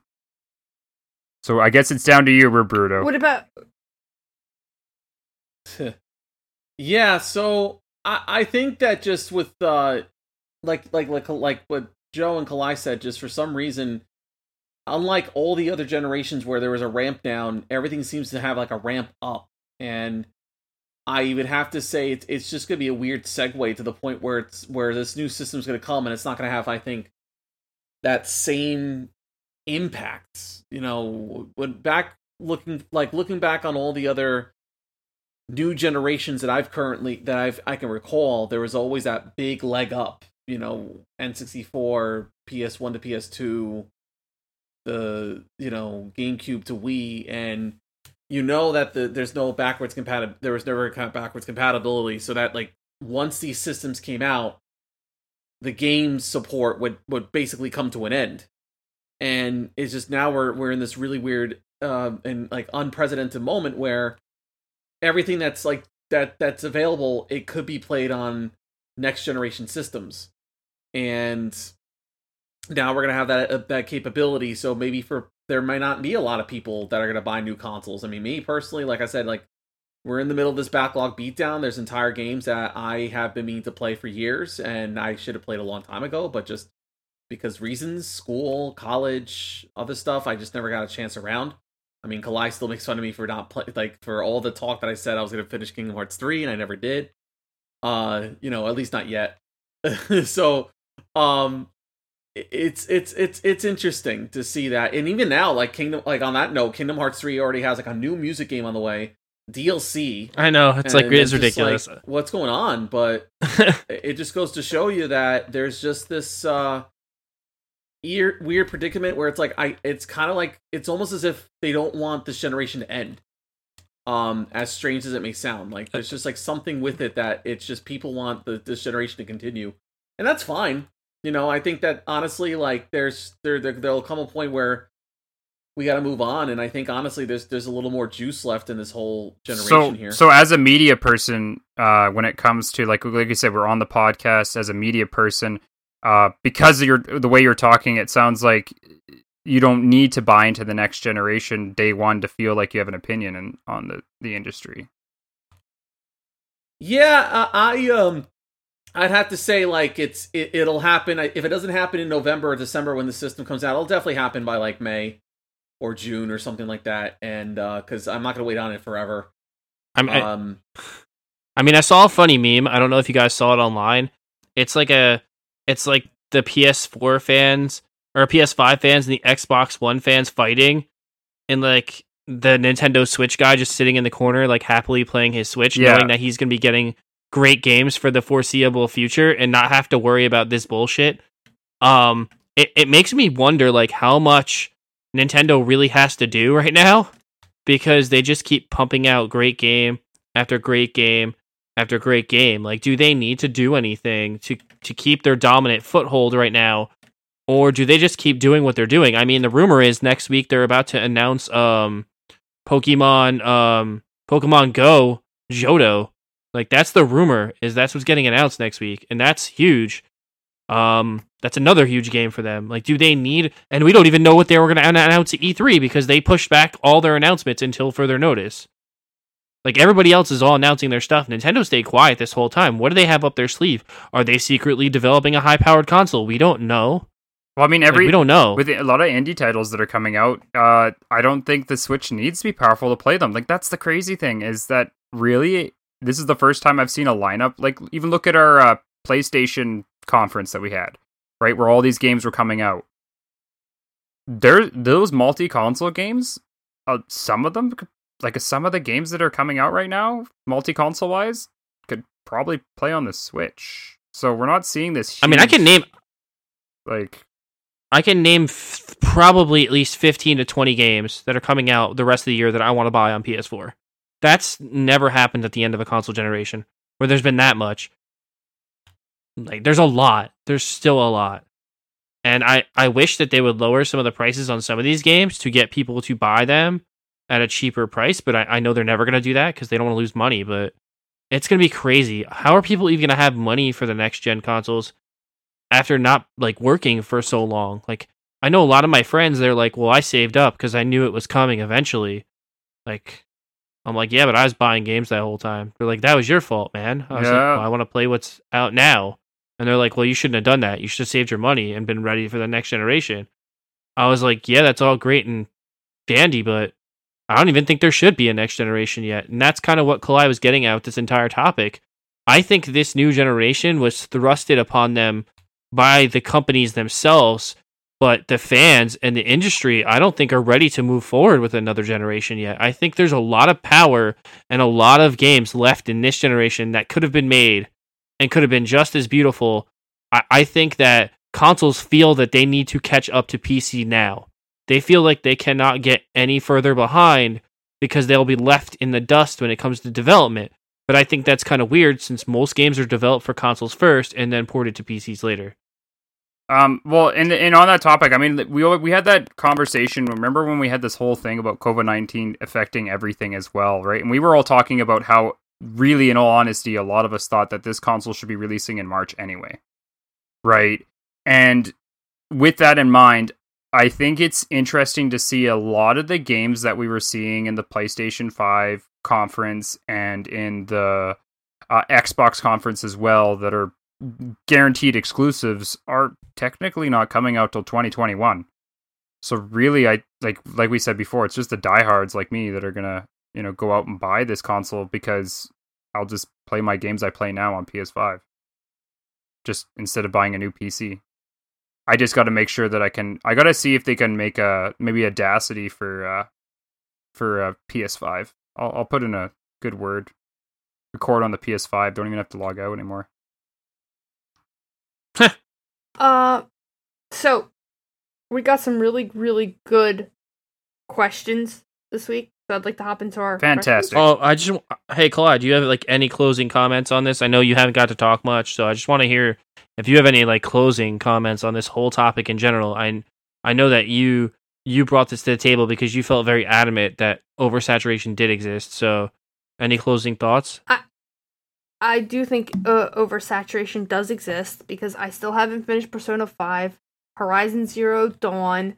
Um, I just got Dragon Quest Eleven on the Switch. I, Even if you just own the Switch and the and the PS4, you've got to be oversaturated. One hundred percent. I think. I think honestly, I think we can make a whole nother show about this, and I think we should, where we can touch on our backlogs again and talk about how oversaturation has led to like us not playing many of the like the the tentpole games of this sh- console generation.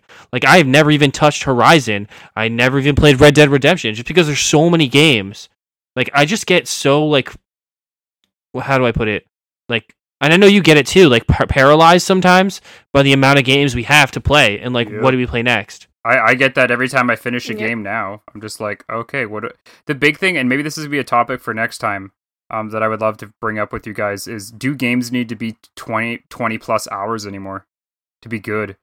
Because I know that was a well, and that's been another subject too. Um, I've been noticing some games have been trying to create more bite-sized but manageable expectations, like uh, like uh, Cosmic Star Heroine and some of the stuff coming out from Whitehorn Entertainment. Uh, there, there, that there was a puzzle game that came out that's like getting really good reviews. That like takes only to eight hours to beat, but it's really good for what it is. well, and that's the big thing that me and Joe are noticing too is that a lot of the games we look at how long to beat. As soon as we look at a game and it's like how long to beat, thirty hours, we're like, okay, that goes in like the far back shelf.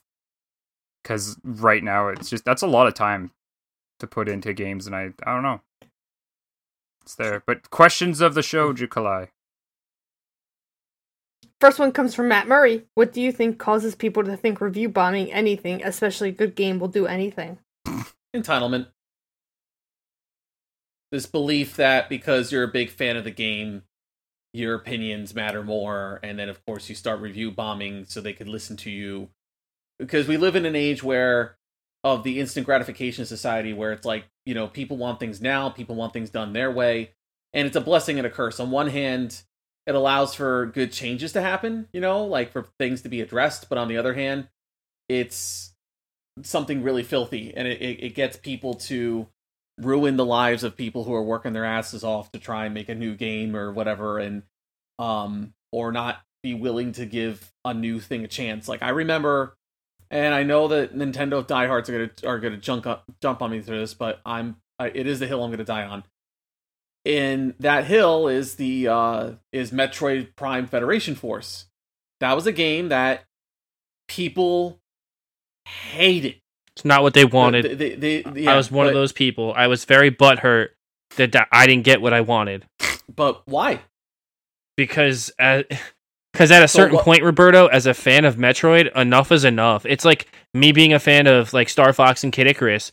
when are we going to get another game? Enough is enough. If you're not going to release a mainline game, don't release anything. I don't want anything but a mainline game. It's like it's like being a fan of Paper But Mario do- but and do you getting fucking Sticker Star. Metroid, but you recognize that Metroid is not just about Samus Aran? It's a larger world where there's space pirates, there's spaceships, there's this Federation, there's this bioweapons division that wants to get a hold of the Metroid. Do you recognize? yeah, one hundred percent. But then make an MMO. wouldn't you want there to, to so then wouldn't you want there to have been a game that's about these Marines working with Samus to try and quell the space pirate thing, especially since it takes place after Metroid Prime Three. I mean, the game wasn't bad. I played it. I liked it. Um, it just wasn't what the fan base wanted. The fan base wanted the next Metroid installment or something that played similar Right. to a 2D and- Metroid. But then the thing, and then the funny thing is, we did, we got that, and then the the, the game tanked. We Oh, 100%, ever gonna but- a 2D. me- Oh yeah, but it's it's j- similar. Like I'll go. I'll I'll talk really quickly about this. It's like the new hot button topic this week, Pokemon Snap, right? Uh, I, for one, am that- not playing. you. I, yeah, I'm not paying sixty bucks to take pictures of Pokemon. I don't know about any of you, but no, fool me once, Nintendo.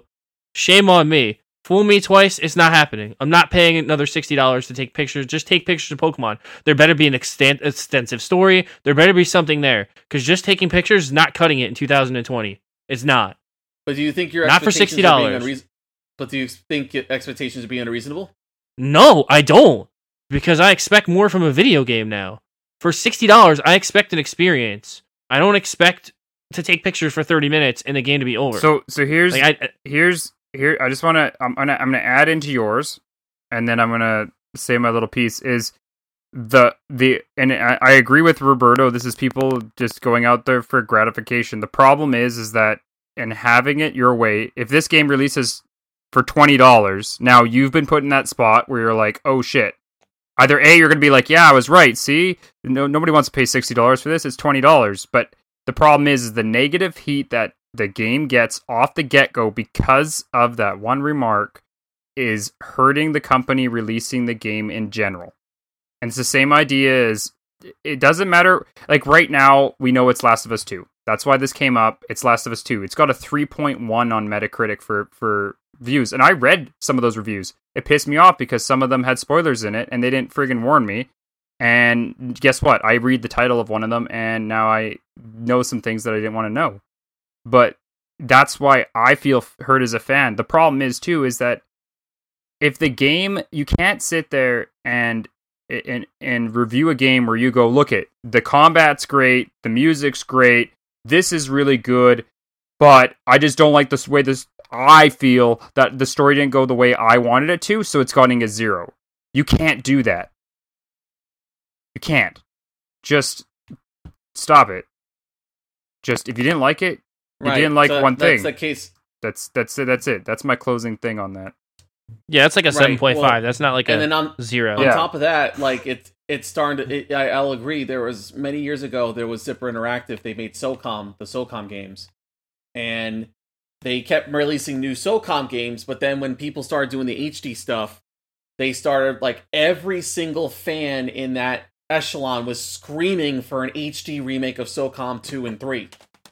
Not like a new SOCOM game, which we would get on PSP, like what Tactical Command and SOCOM Fireteam Bravo 3.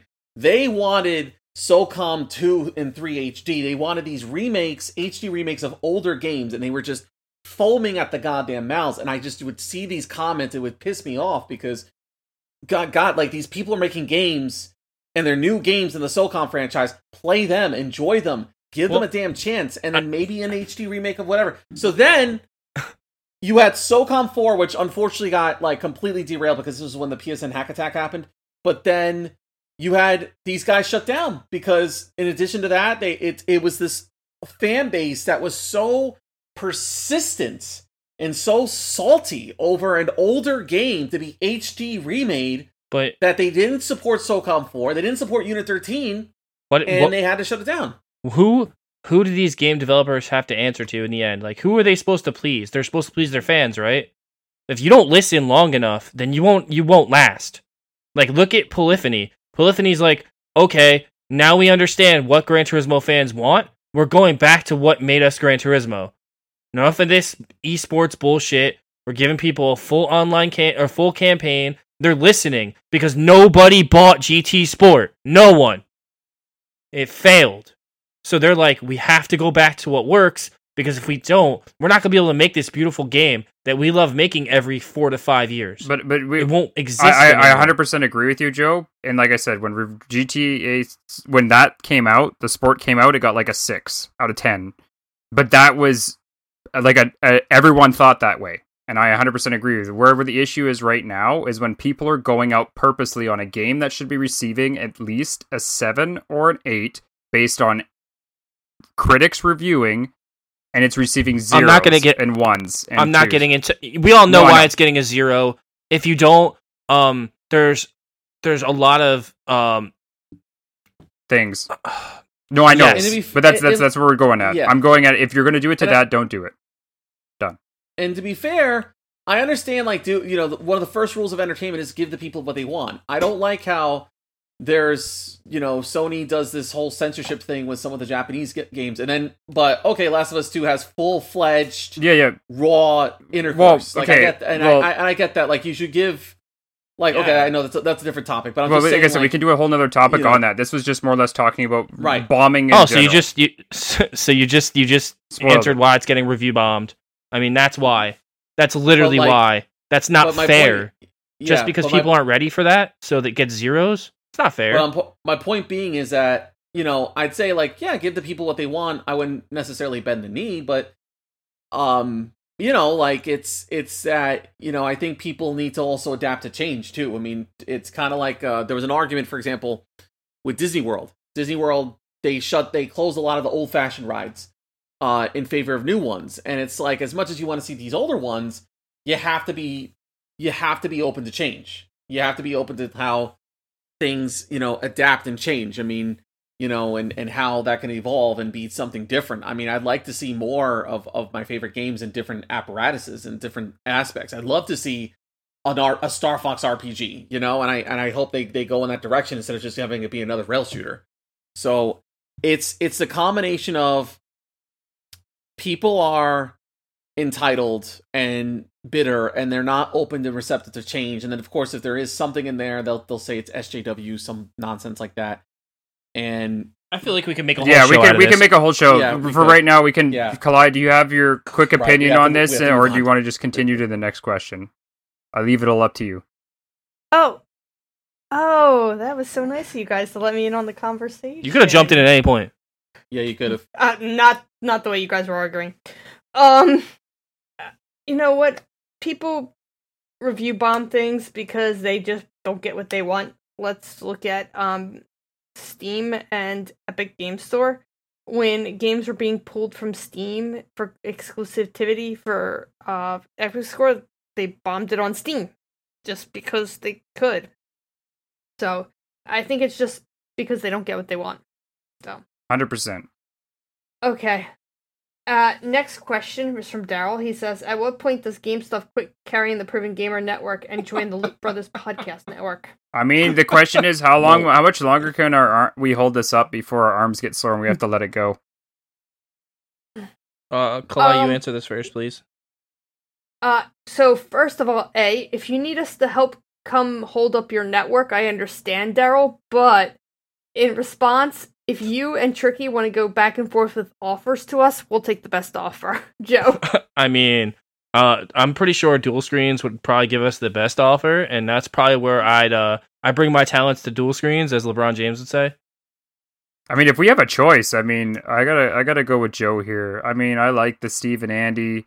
I, I'm not, not saying anything against trophy whores or like, you know, it's just, you know, Steve and Andy, they have that pizzazz. I mean, if, if I can join uh, the dual screen community, I, I mean, maybe make some changes. Maybe like, you know, Apex Minute just disappears or whatever. But you know, other than that, you know, there's nothing wrong with that side of things. But I don't know. Whoever, yeah, I like Kalai. Whoever gives the best offer. My my plate is very empty, and I would love for it to be full. Exactly. All right, let's go on to the next question. Does the design or shape or form of a console have any impact on your desire to buy a console? And can you think of a console design that stick out, at least one negative and one positive? Yes, to an extent. kind of yeah You know, like I have to say, like, um, I, I've mentioned this before in the chat. Like, there's been a huge explosion of wife of turning the PS5 into like a waifu thing. Like, and and some of that artwork, I'm not gonna lie, some of that artwork has been very interesting and gorgeous to look at. Um, there was Meriwether Comics. She wrote she got this guy who does like Danganronpa inspired illustrations to do like a PS5 person and woman and it's cool the colors and the and the, the, the design and all that and it's it's funny because they Xbox doesn't this doesn't happen to Xbox but um It's because it's all. It's because it's out, because yeah. they don't give them the nice white palette to paint on. right so I suppose the design yeah it, it does matter because you don't want something that's ugly and all that and I think that it's kind of like a car you know like Did you see the you know, Kaiba a one? car can, right it, it's kind of like it's, it's like uh, many years ago there was something called the Toyota Echo Yeah. And my dad used to joke and say, "Ho ho, my boy, that do you remember Steve Urkel?" I was like, "You know, Steve Urkel, yeah, from Family Matters. Is that his car? That looks like the car from from from Urkel." He used to just laugh because it looks so dorky. It was just like this car that like was all like humped up and. The design was just so weird. a- Look it up, Toyota Echo. It's It's not as bad as buy the, Scions. I was gonna say it's not as bad as the Nissan Cube, where they decided No, to like square the cube the and the Scion. Yeah. or the Nissan, like yeah, yeah, the, or the Fit, or the the the Yaris. The, the Yaris looks like that looks like a go kart. But anyways, point being is physical design does matter. Um, even like when you look back on older systems such as the uh the Philips CDI, it looked like a VCR. Um, you look at um that there was this one console that Rerez reviewed that you put like a like a, an actual cardboard card to scan or whatever, and that that was ugly as hell. Like it's horrible.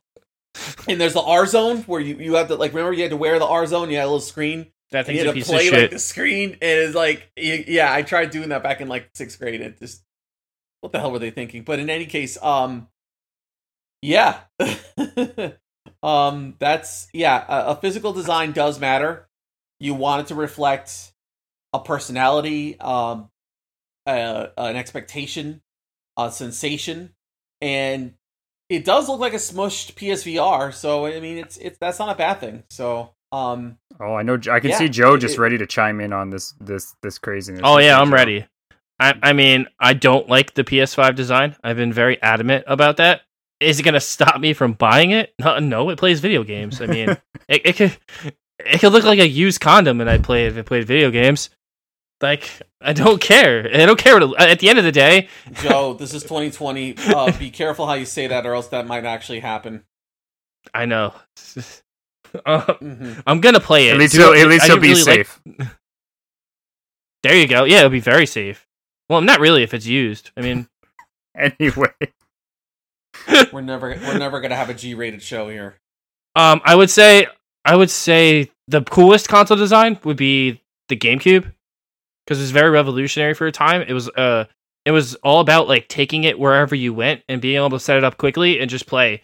And I think that it was really cool because of Melee and how much that game took off and how accessible it was to bring the GameCube everywhere to play Melee. Like that's that's the memory I have of like a form factor and a design of a console like changing the way I use the console. Like I brought my GameCube everywhere. and and for me, I have to agree with Joe on the same point. Uh, yes and no. I'm gonna still buy certain consoles because of the games that are on them, but Joe touched on something interesting there, and this is where we talk about console design. It's not just what the console looks like; it what's it's also what it does design wise. The GameCube was great because it had the adaptable ports on the bottom to have the Game Boy Advance adapter, which was super cool. It, it was built to It be had able. a handle. Well, it was also built on the like one of the coolest design. I want to pick my design, which is the Dreamcast. Now, people go, "Why the hell the Dreamcast?" And it's actually not the look of the console; it's the idea that the memory cards were little tiny basic Game Boys that you could play your saves of your games on them and earn things for your game. That is one of the coolest design features of any console, and that's what I mean. It's it's not just looks; it's what it does. It's like when they released the PS3 the bad design when they first showed that prototype PS3. If they gave me that stupid banana controller, no, hell no. I'm gonna buy a third party controller the minute it comes out of the the store. But Kalai, what about you? Um, I don't really care about the look of the consoles, which is really funny because I do care about the look of my PC. My PC is all RGB, which is really pretty and I like. Um, the reason I care more about my PC look than my uh the console look is because I have no control over the console, whereas I I have control over my PC. Ooh, good I mean, with point. modern- Good point. Oh, I mean, with modern advancements, you have control over your your console eventually. Has anyone looked at the PS4 playbook? That's, that's obviously no. It's uh, someone converted a PS4 into a full uh, laptop that was a 22 inch monitor, and he could flip it up, and it was pure white, which was surprising. It was pure white. Um, did everything. Had the ports. Had extra fans in it, and it lit up all blue and everything. It was super cool. But yeah, Uh, yeah, and which consoles that I don't like? Um, I guess the look of the PS4, the Xbox. Like, I just don't. They just don't. You don't like the PS4 look? like- I like the Prism. Yeah, it's all right. It's just it doesn't. It's sleek. stand out, maybe I think it's sleek though. do you like the look of the the the fridge or the new router that we're getting? No, neither of them are like standing out to me. So that's why. That's one of the reasons I'm holding out. Maybe I'll get something. With What about the Super Nintendo Clay? How was that for looks for you? Is that like the That's a pretty good one. But if you remember with Xbox, the first Xbox One was kind of chunky, Ooh. and then they came out with the slim, and then they came out with the. So you know, if I wait, Well, we see, the cool better- like the thing the was the crystal clear gr- green one that you could see through it. That if if they give me, oh man, if I get a see through console, I wish we got another see through console. Those things were so cool. Like Xbox One, that was the best design choice they ever made, and I don't know why they ever stopped doing it. They had a crystal white one, they had a crystal green one, a crystal red one. They were so cool. Anyway, No, when I could see the dust in my console, that shit scares me. All right. Ne- next question comes from Andrew Middlemoss, which I'm guessing nobody looks at our. Nobody, you guys need to get into our. we Facebook look. group What are you. I'm talking about? I looked right at the questions be- like 15 minutes before the show started. I just I can't respond in the question. Obviously, I'm going to respond in the podcast. I wasn't talking about Oh, you. ow, ow. Were Okay. you talking about? Were you talking about me? Because I looked at them too. Did Roberto look at them? Some of the questions. R- Uh, Roberto's on maybe? the, the hot seat. On the You just hot said seat. maybe. Do do do do do do do do. Well, I, I have a job now, so um, yeah. But anyways, what was the question? Oh my god, yeah, I know it's hard having a job and running a podcast and social media. It sucks. The question the question comes from Andrew because you alluded to the question because that's how I knew you didn't look. With the apparent uncensored sex scene in Last of Us 2, do you see Sony scaling back backing down on censoring more fan service anime games? A hundred PS5. Well, all the they- boobies. Well, they've been caught with their pants down now because everyone's gonna go head over like ballistic over this this kind of thing. You know, it, it makes zero sense. I I Yes, I know. I had that was a pun. That was a pun. That was very much intended. Um, yeah, so because sorry. I'll let you finish, and then I'll, I got yeah, my whole thing with this is that um everyone's gonna look at this and be like, just yo, Sony, this is your bread and butter, this is your bread-winning game, one of the biggest like a swan song of a game for this generation. It's been in development for seven years. You have completely raw, dirty intercourse there versus an anime girl with big boobs that is wearing a bikini, you know, and but you censor the latter and not the former you know, Hmm. and it just doesn't make any sense. It- so uh, they're gonna. They're, I mean, I'm hoping that they just and, and on top of that, like all the things that happened last year regarding this whole thing, like it, that the that Sony has was thinking about uh, globalization and protecting the children. I mean, you have a game that is an exclusive to the Sony platform that has this kind of moment in it that's gonna be exposed to millions and millions of people, and you're telling me that's fine because you want globalization, protect the kids, but all right, hyperdimension Neptunia, you know, I, I, I can tell you, I can tell you her a boobs are hundred percent why that happens.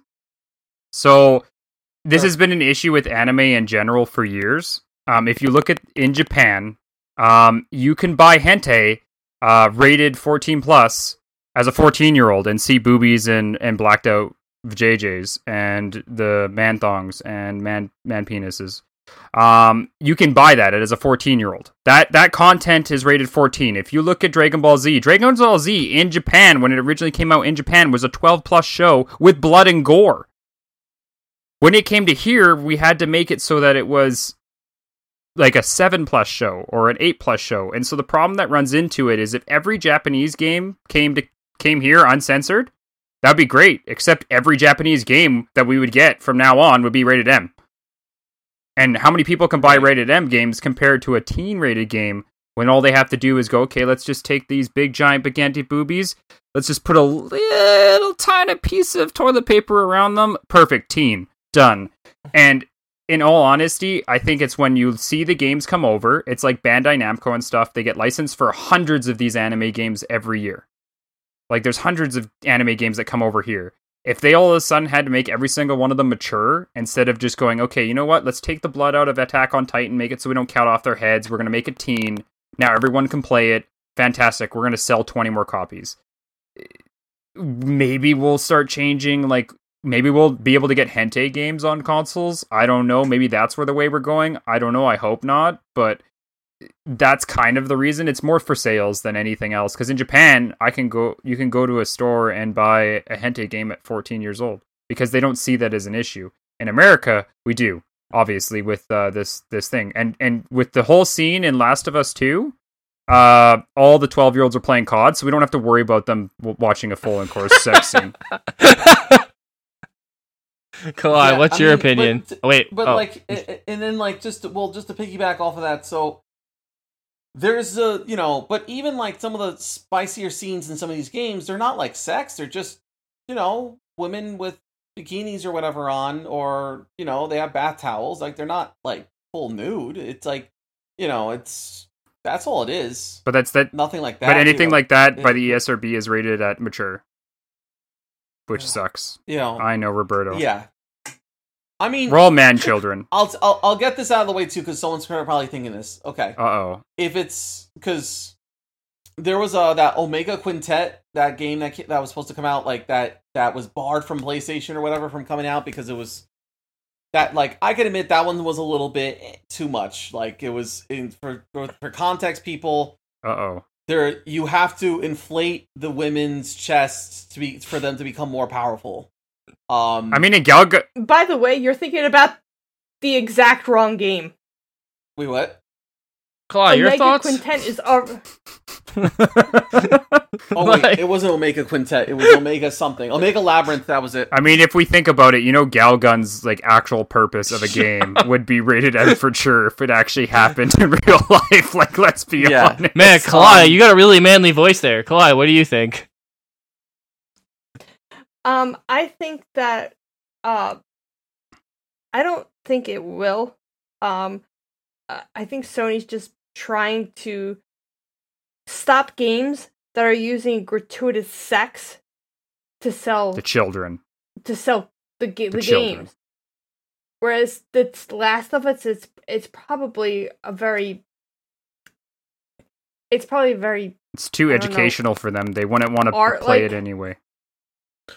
I mean, I mean, the weebs are gonna come with their pitchfork. but they're gonna come with their pitchforks at Sony. It's gonna happen. I'm telling you. If it's not today, it'll be tomorrow. You know what? But all If- these, if they- all these Weeboo Kingdom Hearts fans are gonna come out of the woodwork and with their pitchforks and their and their and their manga books, and they're gonna be like, "Yo, how come this is not allowed, but this is allowed?" You know what? If they, oh, and they're gonna come. They're they are like these are the people that don't shut up about anything. well, I mean, Like, they're of course they're coming, Joe.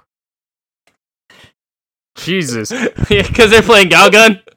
You know what? In all honesty, if they want to play that way, buy a PC and buy uh, uncensorship mods. Be smart. Buy a PC. You can download games all over the internet. Download the uncensored patch. Done. There you go. People are modding mean- that every. You can play Skyrim with naked people all the time. If you want to see naked ladies, just download Skyrim. Pay ten bucks. Build a patch. Make them have big giant boobs. There you go. Have fun. You you just you know learn to deal with it. Is that all? Is do you have anything else, Kalai, or was that it on that topic? That question. um that was that was it. Let's go to it's like a next mini show here for questions. Maybe we need another show Yeah. that's just questions again. Are we supposed? aren't you supposed to be doing another show called Pass or Play? Eventually. Yeah, we've passed on it Um, for right now. We're deciding to play games and we're passing on the show. Right. You- CJ asked- How many times have you told me that we need to do that, to Co- Corey? And now, like, you're gonna go to work and stuff. Like, I know. we We, could, we could do film. We could do film stuff in its absence. Co- Uh, Roberto. we could we'll do. We could do. watching We could do an episode right after this. no, I gotta eat, and it's it's it's already getting close to eleven. all right. CJS, "What three games, any systems, do you plan on playing before the Oh, end fuck. of the year that you have been putting off so far?" All right, this is another one where we could talk for 30 minutes. Um, I guess I'll go first since I started talking. Uh, three games for the end of the cycle. Uh, Tony Hawk, 100%. I want to play Tony Hawk. I want to play Battle for Bikini Bottom HD remake because I love that game to death. And I would probably say the third one would have to be um I'm hoping it's I mean, I guess Metroid Prime 4 counts cuz it's Nintendo and I guess they're still considered last generation even though Nintendo just does whatever the fuck they want, so they're technically whatever generation they feel like they Is belong Metroid in. is Metroid four is Metroid four out No, it's yet? not confirmed yet. No. No, there was a rumor supposed to be All coming out today. let me let me reread the He's question. Oh, did I not- did I not answer the question now before the end of the year, Joe?